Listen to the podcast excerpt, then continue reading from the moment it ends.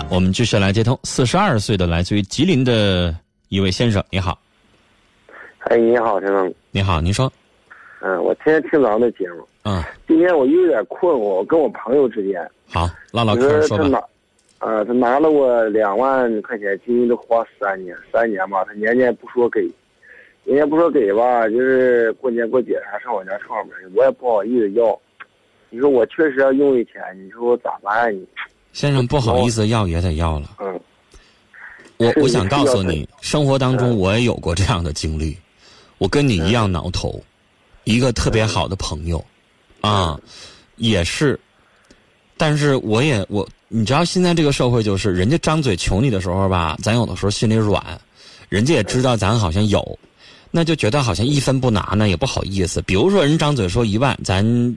打个折扣，给拿几千块钱，你不好意思一分不给人拿，但是拿完之后要一年两年不还，确实是我我自己就真就遇到过，那没办法，当时呢长个心眼，让他写个欠条，然后没写欠条，没写欠条，你就这个就费劲了，你得做好心理准备，没写欠条，如果人就跟你翻脸，那你打官司也打不了，你就只能认这钱瞎了，然后这朋友就绝交了，不要了。这是最坏的打算，你得有这个准备，因为你没让写欠条。嗯。啊，你这在赌他的人性。但是呢，你现在只能提一下。人家要是认，当然好，你这朋友还要。就有的时候时间太长，你也老不提，人家忘了还是咋地了，这也不好说。你都三年了。三年了，三年。你也不提醒一声，那要时间长忘了呢，有的人糊涂。是不是啊？我我要吧，我怕他有什么想法。那有啥想法？咱先生就有想法也没招了。那你看两万块钱也不少呢。就是，但是我是农民的。对呀，两万块钱不少呢。该要也得要，抹不开面子也得要。就算是这个朋友呢有想法，那也没招了，因为错的不是咱呀。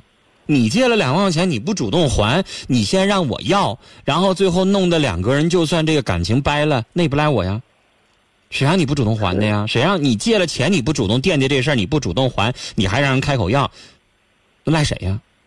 嗯。你这么想不就好了吗？你说先生，你要老有顾虑，那能行吗？但是我刚才说了，你得做好最后打算。嗯。啊，我也遇到过这样的，借给人钱，然后最后人家就不承认了。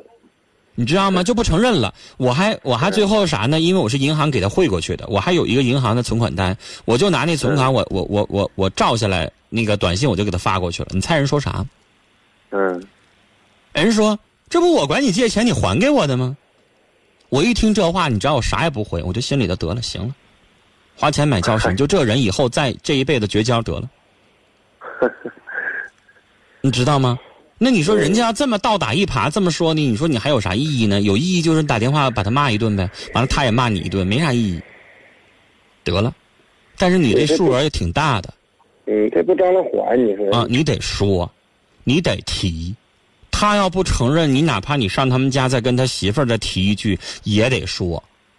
但假如说真要打起来、闹起来、骂起来的话，那你也就算了吧，因为你这个事儿呢，没法进关。没法告他，最后也就是闹掰了拉倒了。如果要不还，但我觉得有的时候还得说一说，有的人他真就忘了，忙活忘了。甚至我也有着急用的时候，可能有的人他就是哎呀，管好几个人借，他以为还了，但实际上没还，这事儿也背不住的事儿。这三年了呢。啊，还是提吧，啊，不提的话你就没有机会管他要啊。时间的关系，跟您聊到这儿了，再见。